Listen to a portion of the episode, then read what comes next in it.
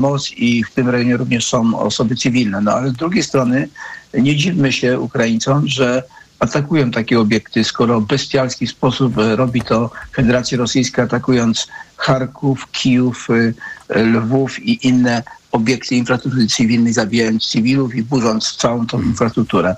E, to na pewno jest taki sygnał bardzo mocny wysłany w stronę Federacji Rosyjskiej. Dzisiaj może być most krymski, a jutro mogą być jakieś wasze lotnisko.